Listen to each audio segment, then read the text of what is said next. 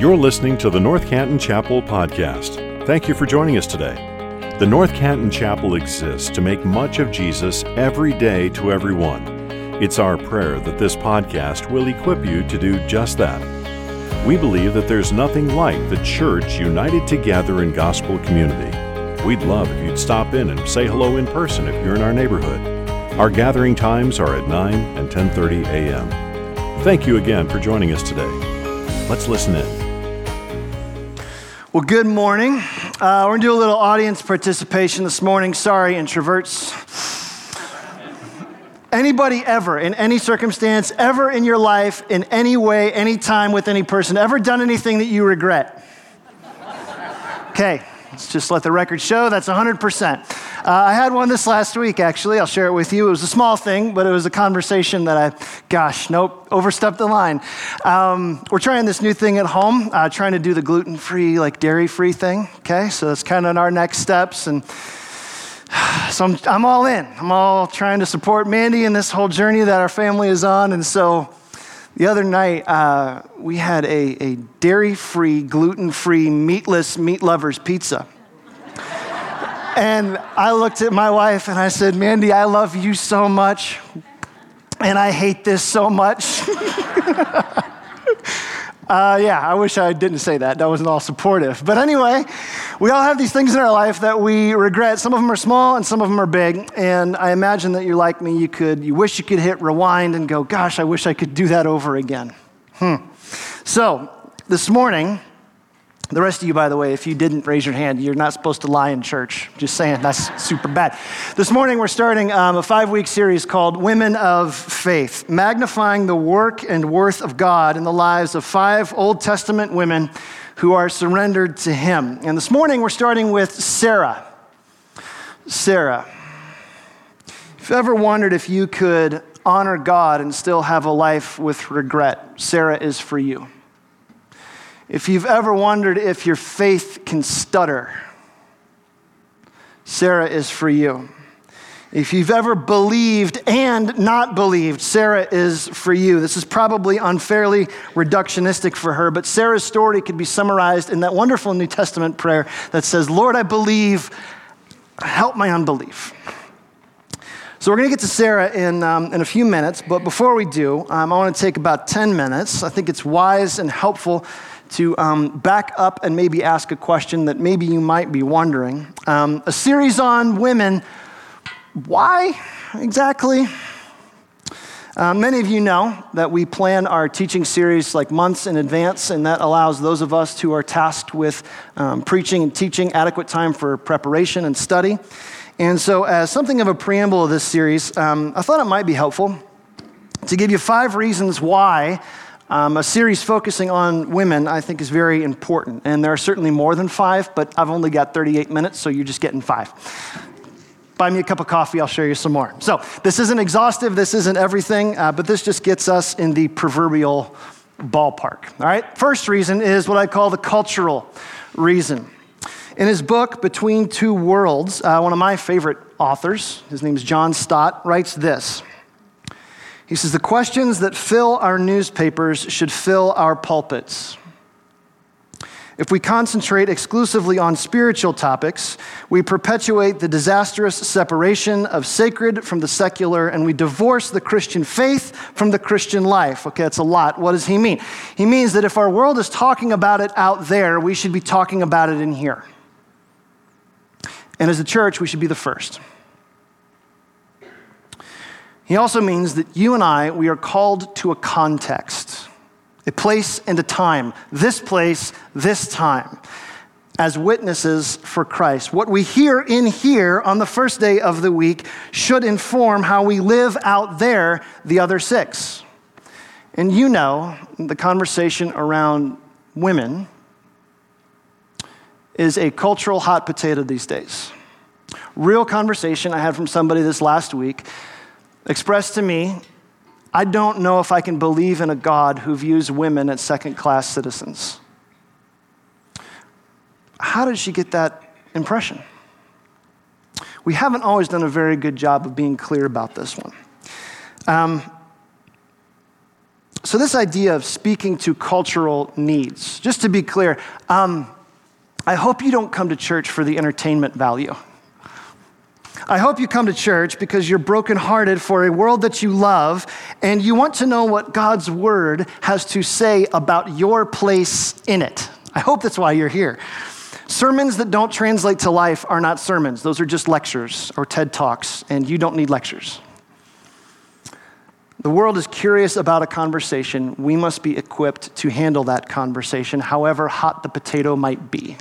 So that's the first reason, the cultural reason. Second reason, I think it's important to focus on women, um, is what I would say is the biblical reason. God's word casts a pretty vibrant vision for women. And I could list dozens of scriptures, and if I had the time, I would, but I don't. Um, Proverbs 31, though, we're just going to go here for just a second. You don't have to turn there, it'll all be on the screen. Um, Proverbs 31 is like an overcooked cliche sometimes when it comes to speaking about women, but I want to take another look at it at a, at a deeper lens. Um, the woman of Proverbs 31 has a really impressive portfolio. Over the course of her whole life, here are some of the places where her calling might take her. Now, this is not a checklist for what every woman must do. This is a snapshot of what any woman is capable of doing with excellence and skill. First off, Proverbs 31 16, she's in real estate. She considers a field and she buys it.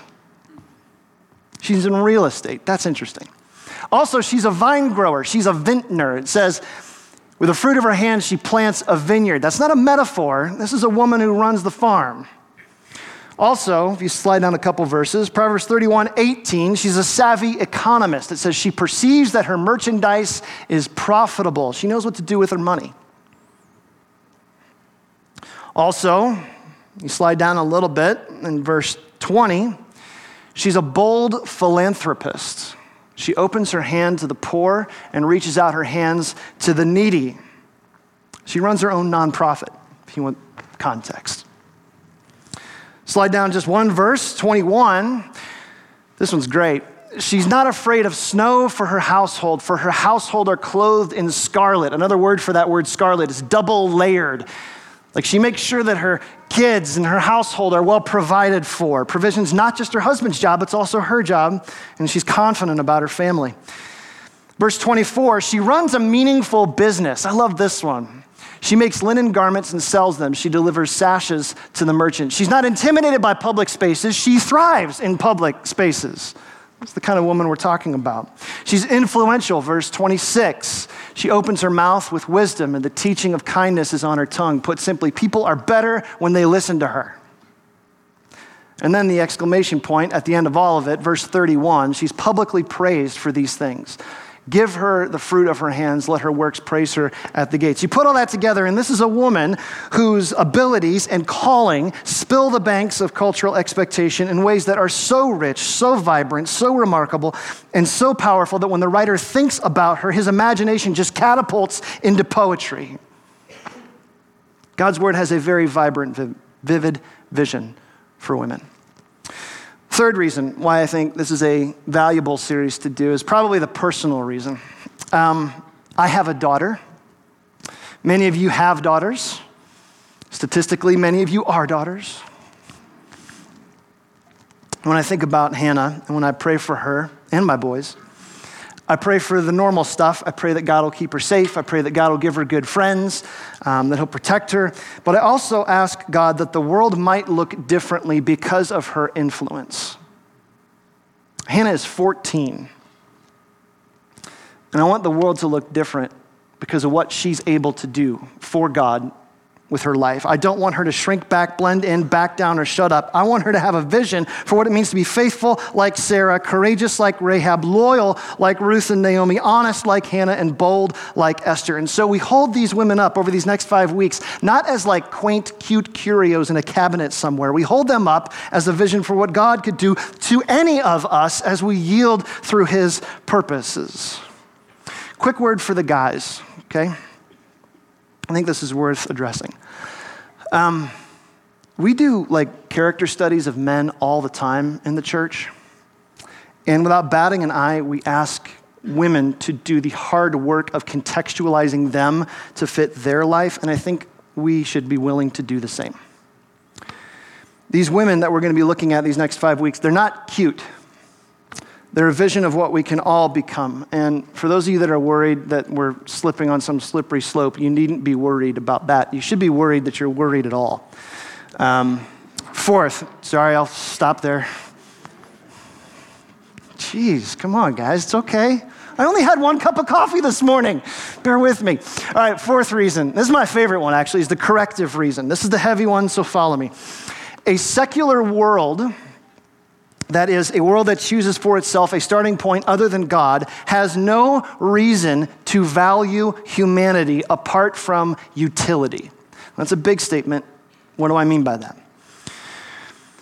When you start with the idea that each person, from the moment of conception, is an individual creation of a personal God. That's what Psalm 139 teaches. You are choosing, when you think about it that way, you're choosing a starting point that sees every human not as what they can do, but that who God has made them to be. Okay, we would call this a biblical worldview of humanity. But when a culture removes that block from its foundation, which our world has doubtlessly done, you end up with a theory of humanity and personhood and gender that is not marvelous, that is not miraculous, that is not beautiful, but is only as valuable as it is useful. You end up with a conception of humanity that is godless and ultimately very utilitarian. If not for God, all we are is an amalgamation of cells hurtling through space. There's no reason for any of this. Without God, humanity has no point. Now, you can call that moral deconstruction or postmodernity or cultural Marxism or whatever you want to. But here's how this moral deconstruction affects women specifically. Um, it should not surprise us that our culture views women primarily as sex objects. It shouldn't surprise us. It should bother us but it shouldn't surprise us. Here's why dehumanization, looking at somebody for their utility, is the logical extension, the, the, the just makes sense outworking, the conclusion of a culture that has rejected God. Pornography makes sense in a godless culture because there's no reason to object to it a post nominal Christian America, which has removed the essential building block that says each person is an individual creation of a personal God and as such has inherent worth and value and dignity. A post nominal Christian culture has nothing to say against any of it. It has no logical reason to value anyone beyond what they can do.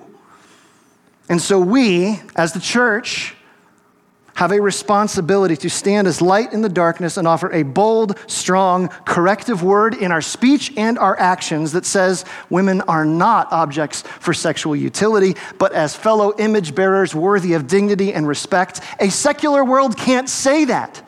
It has no reason to, and so we must. get me? Fifth reason, which we would say is the gospel reason the gospel reason. When Paul writes his letter to the churches in Galatia and he says this, this is Galatians 3:28.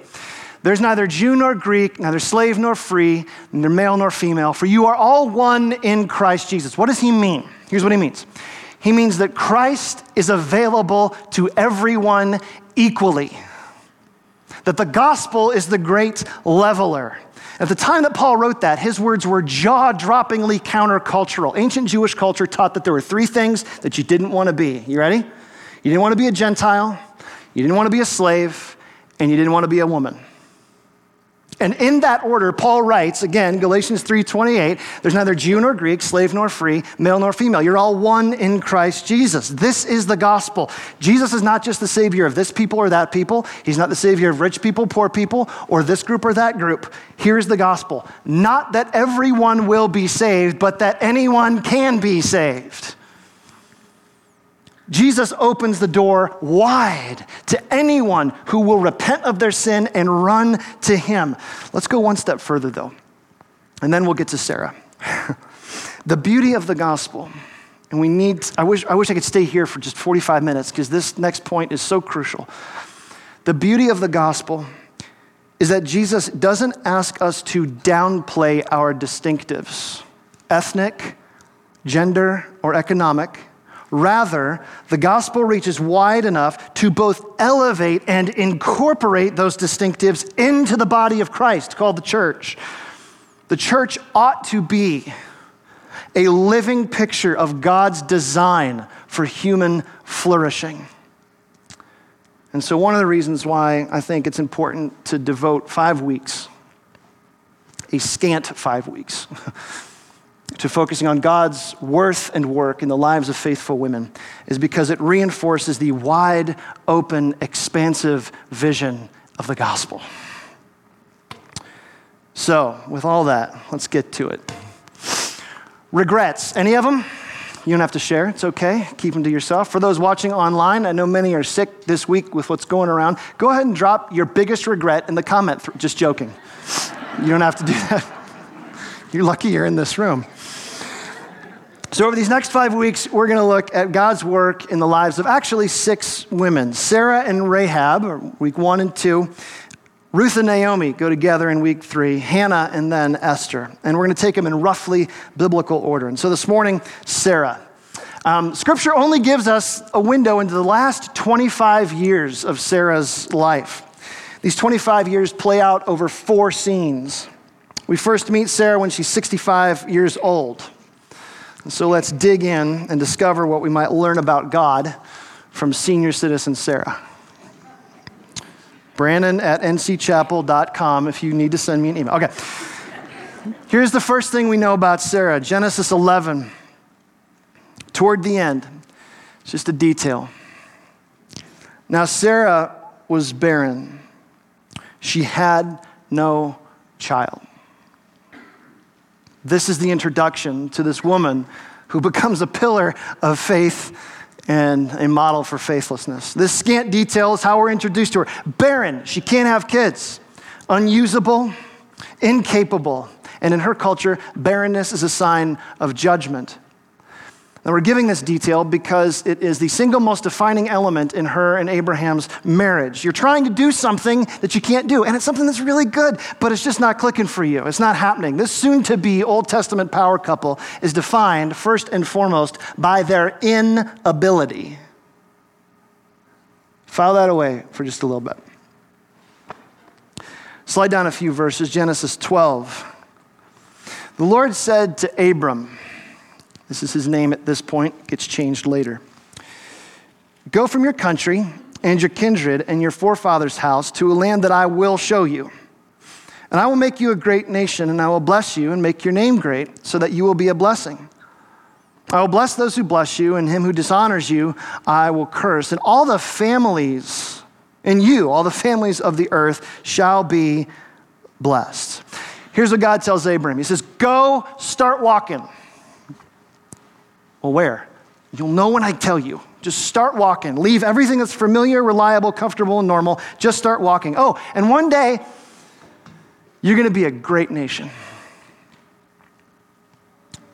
Slide down a few more verses, and God gets specific in verse 7. He says, The Lord appeared to Abram and said, To your offspring I will give this land. And you can imagine Abram going, To my what?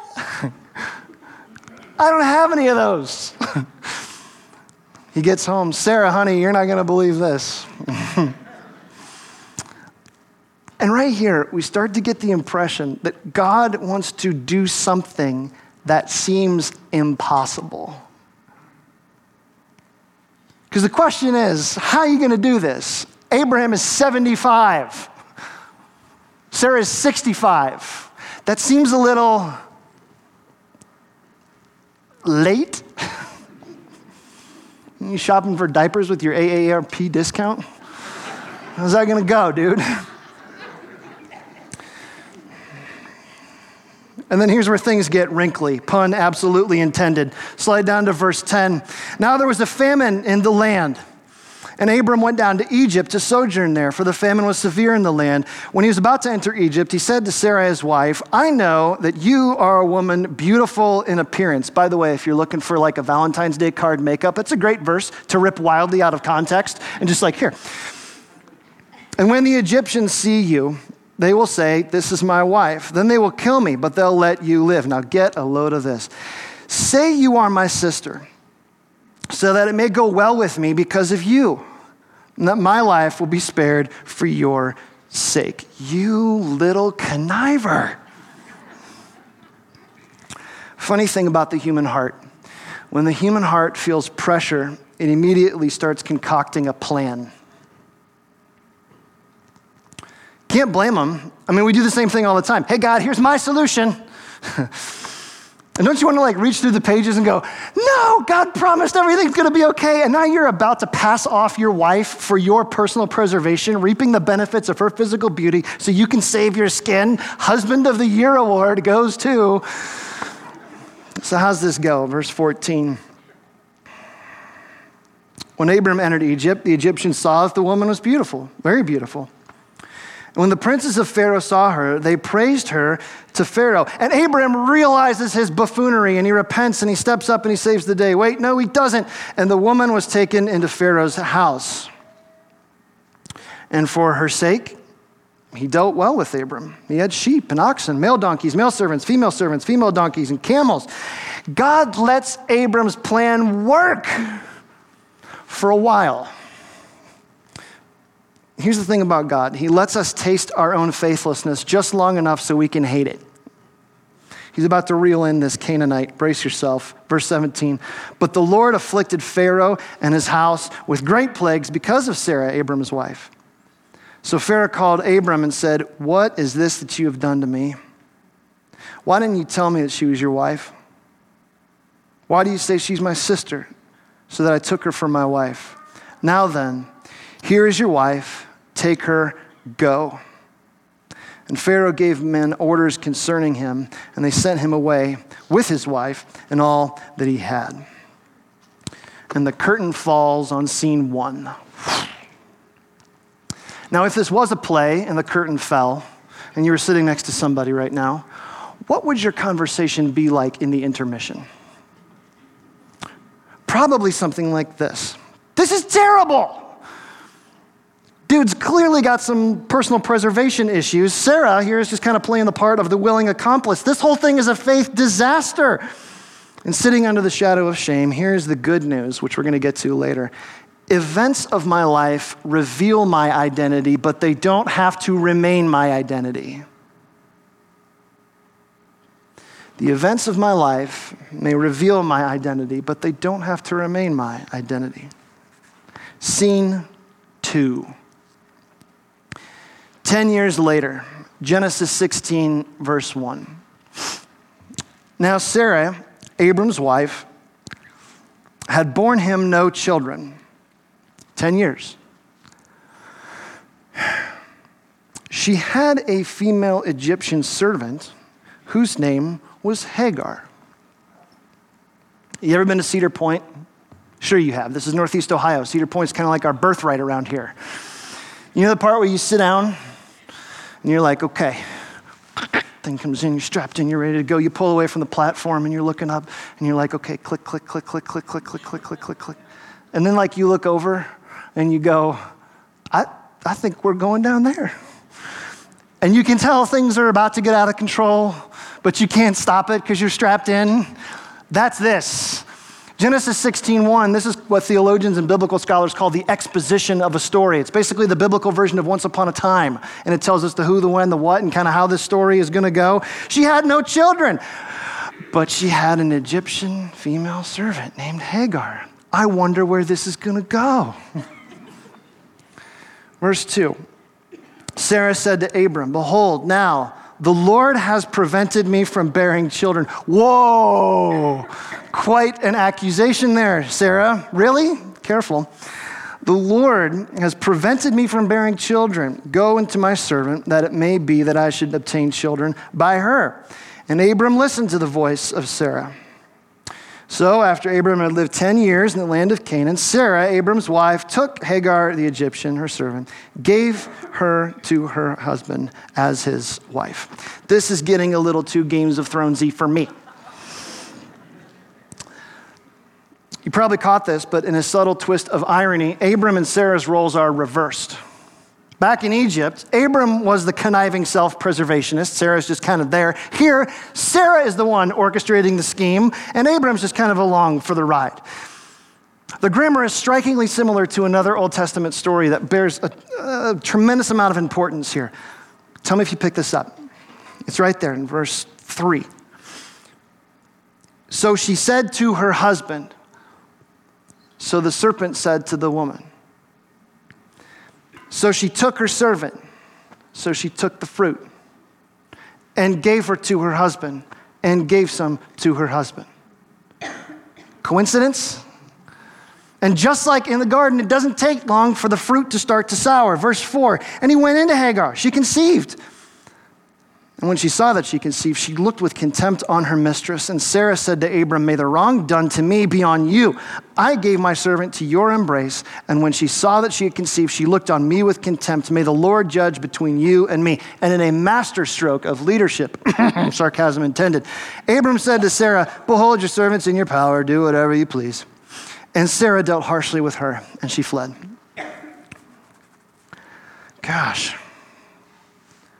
Curtain falls. Scene two. And things aren't much better, are they? If anything, it's just a recapitulation of scene one. This is terrible. Sarah's clearly got some self preservation issues, and Abram's just a willing accomplice. The whole thing is a faith disaster. But aren't you glad that events of my life may reveal my identity, but they don't have to remain my identity? The events of my life may reveal my identity, they don't have to remain my identity. Scene three. Slide down to chapter 18.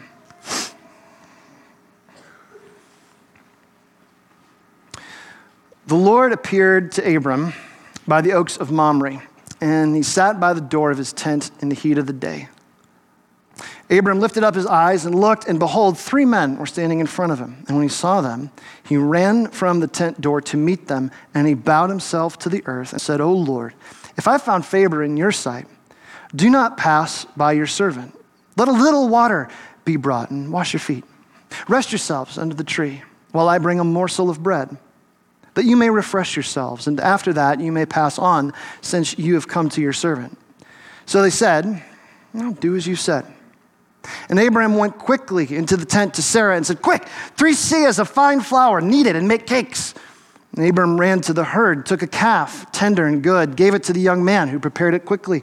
Then he took curds and milk and the calf that he had prepared and set it before them, and he stood by them under the tree while they ate. Here's the situation Abraham, by now a wealthy, well respected herdsman, offers such over the top hospitality we can conclude that these three very mysterious visitors were probably pretty important because he hurried to his tent and he bowed low. Now, if you come to my house for dinner, I'm going to give you a hug. You might get a little fist bumpity bump. You're probably not going to get that. so, still unsure of who he's dealing with, he shows some pretty extravagant generosity. And there's a bit of comedy in here. Did you get what he, what he promised them? He said, oh, a little bit of water and just like a little morsel of bread. What's he bring? Cakes made from three seahs of flour. Now, I know we don't know what that is, so I did the homework for you. That's enough flour to make 27 loaves of bread. Good, gravy. And then meat, not just meat, like a choice calf. The cakes are the appetizer. Think 27 loaves of garlic bread. The choice tender calf showcases his social standing. Thinks 12 ounce filet mignon. Abraham plays the part perfectly. He's orchestrated this whole thing masterfully. But then one of these mysterious, nameless guests is about to ask a question that changes absolutely everything. The stranger shifts his posture, strengthens his tone, and looks Abram dead in the eye. Verse 9 They said to him, Where's Sarah, your wife? And he said, Oh, she's in the tent. The Lord said, I will surely return to you about this time next year, and Sarah, your wife, shall have a son. And the light bulb goes on. Abram's jaw drops to the floor. Fork falls. And then here comes the best part, though. Sarah was listening at the tent door behind him. Now, Abram and Sarah were old, advanced in years. The way of women had ceased to be with Sarah. So Sarah laughed to herself, saying, After I am worn out, my Lord is old. Shall I have pleasure?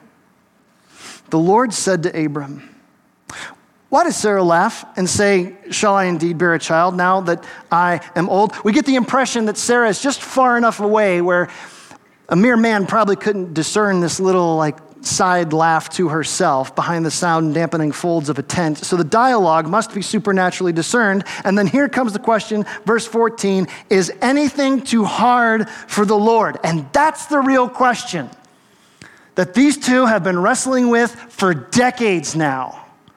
Is anything too hard for the Lord? Quick Bible study tip. When you're reading your Bible, particularly the Old Testament narratives, a story's meaning is usually couched or hidden in a line of dialogue. And in this case, it's the rhetorical question Is anything too hard for the Lord?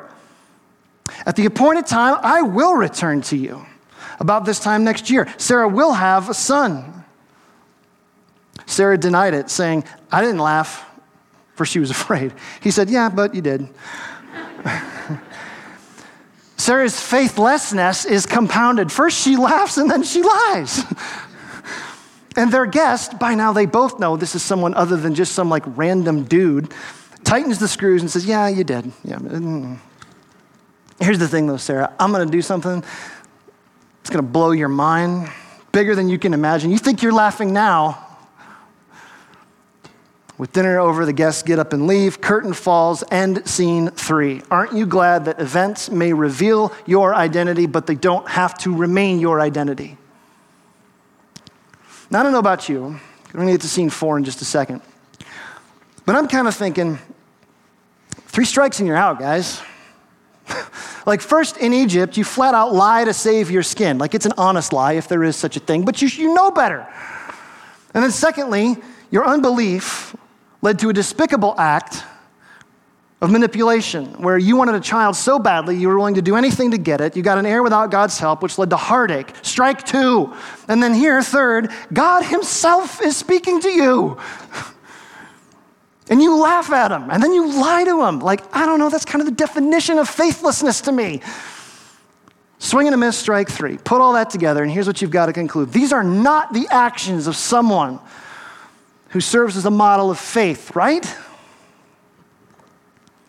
Her actions are unethical, almost illegal, certainly not admirable. And so, I mean, if we're going to hold Sarah up and go, be like Sarah, uh, her track record is a little problematic. So, how do we reconcile this? We've said events are not identities, but at some point you got to shake your head and go, I don't know, these two are just a faith train wreck. Sarah's life at this point has served more as a testimony of what not to do than what to do. But something happens after Genesis 18 because events don't reveal my identity, or they reveal my identity, but they don't have to remain my identity. Genesis 21. The Lord visited Sarah as he had said. And the Lord did to Sarah as he had promised. And Sarah conceived and bore Abram a son in his old age, at the time of which God had spoken to him. Abram called the name of his son who was born to him, who Sarah bore, Isaac. By the way, Isaac means laughter. And Abram circumcised his son Isaac when he was eight days old, as God had commanded him. Abram was 100 years old when his son Isaac was born to him. And Sarah said, God has made laughter for me. Everyone who hears will laugh over me. And she said, Who would have said that Abram and Sarah would nurse children? Look at what God has done. Look at what God did. I find it so interesting that Sarah's first words after Isaac is born is God. Look at what God did. God would, God's the one behind this. This isn't me. This is God. God's faithful. He kept his promises. This wouldn't be possible if it wasn't for God. That's quite a shift from the whatever nine months earlier in the folds of the tent. And then the whole thing ends with another wonderful rhetorical question Who would have said this was possible? And so the story ends well. Barely, but well. Sarah and I have something in common. We are just smart enough to try and figure life out on our own. And I wonder if you are the same way. So, how do we summarize Sarah's life? First things first, this is not a story about fertility. This is a story about faith. What constitutes saving faith? Answer Saving faith is not my ability, or not faith in my ability to believe. Saving faith is faith in God's ability to do what he says. I'll say that again because this is super crucial to understanding Sarah. Saving faith is not faith in my ability to believe. Saving faith is faith in God's ability to do what he says. Now, here's the real question Why do you need to know the God of Sarah's story? Why do you need this? What does she have to do with me? Great question. Glad you asked. Turns out, doing the impossible is what our God is all about. Doing the impossible accomplishing the unbelievable is the crux of the gospel. Sarah's story is the prologue, the appetizer, the introduction for how God saves his people. Just as Sarah's womb is barren, unable to bring about on her own that which God has promised, despite every attempt to do so, so we are spiritually barren apart from God's initiative on our behalf. You think a geriatric pregnancy is impossible? You think that's something? You think that's laughable? Sit tight. 2 Corinthians 5:21. 2 Corinthians 5:21 says this. For our sake he made him who knew no sin to be sin, that in him we might become the righteousness of God. That's impossible. That's unbelievable. That's something that only God can do. Today I've been saying a lot that events may reveal my identity, but they don't have to remain my identity. I've not really said what that means, and so here it is. The events of Brannon Marshall's life reveal that I am a faithless sinner, faithless and stubborn. I'm trying to outflank God in matters of my life. The events of my life reveal that I have a sinful identity, but praise God, it doesn't have to remain my identity. Here's what 2 Corinthians 5:21 means that God sees us as we are, rebels rebels who revile him and resist him. Romans 3. We are all self oriented, self preservationists. We are self protective, self interested. We are all of us Sarah, engineering our own redemption and failing miserably, conniving our own deliverance, nosediving pathetically, in need of forgiveness, incapable of forgiving ourselves. And so our only hope is God. Our only hope is God doing what He says, following through on His promises, however impossible it may seem. And so, God, seeing me in the 4K sharpness of my sin, looks to the sinless perfection of Christ. When God's word says, He made Him who knew no sin to be sin. Here's what that means get this. God sees Jesus as if He lived my life.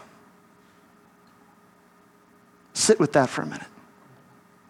All those regrets. He made him who knew no sin to be sin.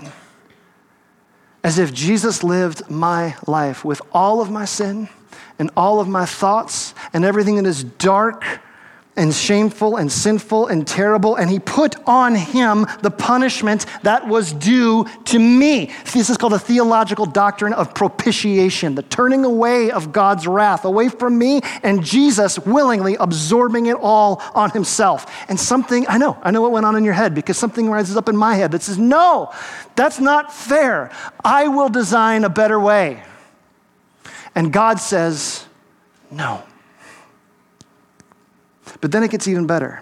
The gospel isn't just that Jesus lived my life, as unimaginable as that is. The gospel goes one step further. In that same act of propitiation achieved on the cross, it is now as though I lived his life. In him, we might become the righteousness of God. That means that Jesus' righteousness, which is complete and perfect and full and rich and good, is now given to me, such that the Father now looks on me and says, You are holy. You get to walk. And that's grace. And it's not just amazing, it's unimaginable, it's impossible. You might even say, laughable. Sarah is a signpost that introduces us to the nature of saving faith. That saving faith is not faith in my ability to believe. Saving faith is faith in God's ability to do what He says. And God always does what He says. He's never broken one promise. That's what Sarah's story points us to the cross. Band, you guys can come on back out. And just a quick thought for you. We're going to sing about God's faithfulness in just a bit. But when we started this morning, I asked anybody, Do you have any regrets? I need to ask you a second question. What are you going to do about those regrets? And you have two options, only two. One, you can try and get righteousness on your own. You can try and make up for it on your own. Let me fast track you. You can't do it, so stop trying. Or, or, or, or, you can cast yourself on the mercy and the grace of the Lord, shown in the power and the promise of the cross. At the moment when you acknowledge your sin and confess His sufficiency, everything changes. So it doesn't matter if you're a man or a woman, if you're 90 years old or you're nine, if you got a house full of kids or a house empty of kids. Here's what God wants for you trust the provision of Christ. Trust Him imperfectly if you have to, but trust Him sincerely. Don't look next to you for your salvation. Don't look within you for your salvation. Don't look around you for your salvation. You look to Christ and you let Him deal with it. The events of your life reveal your identity, but praise God, they don't have to remain your identity. God, you are so faithful. You have never not kept a promise. Everything is yes and amen in what you have done because it's who you are. Help us, Lord, to trust you. Thank you for the cross and for all of those who have borne in their own way witness to it. We love you, Lord. In Jesus' name, amen. Thank you for listening to this episode of the North Canton Chapel Podcast. If this ministry has blessed you in any way, please share this episode with your friends or spread the word on social media. If you subscribe and leave a five star review, it goes a long way to helping us make much of Jesus every day to everyone who hears these podcast episodes. You can also donate to this ministry at ncchapel.com forward slash give. Thanks again for joining us. May you go out into your places and spaces, making much of Jesus every day to everyone.